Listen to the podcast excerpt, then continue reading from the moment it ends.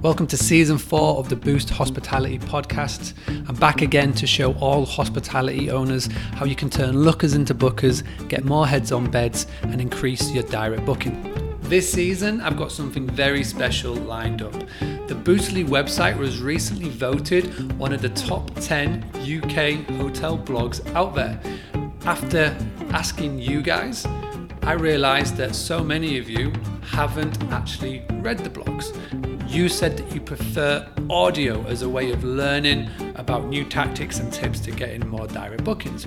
So, what I'm doing this season is I'm going to be providing the audio version of all of my blogs that are on the Boostly website. So, it doesn't matter whether you're on the computer, in the car, getting ready for breakfast, or changing those beds, I can show you how you can increase your direct bookings. Let's get on with the show.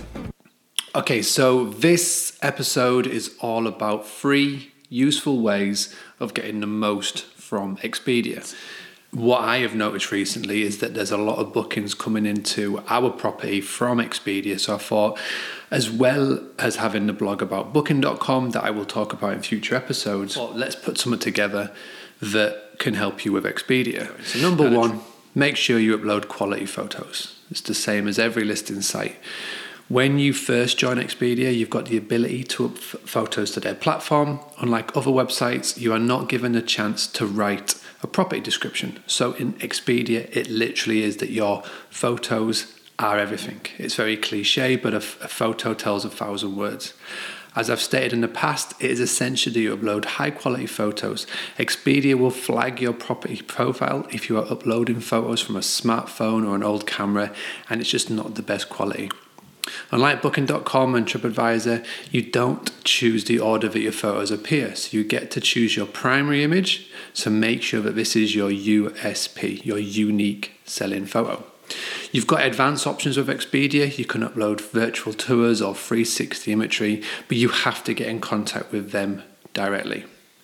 Make sure that your property management system is linked to Expedia. So the last thing that you want is for your rates to be different. More importantly, you run the risk of double bookings. I work with Free to Book and they automatically set up your listing for you. But some others like uh, eviivo and high level software, they might not do this. So make sure that your PMS, your property management system is linked.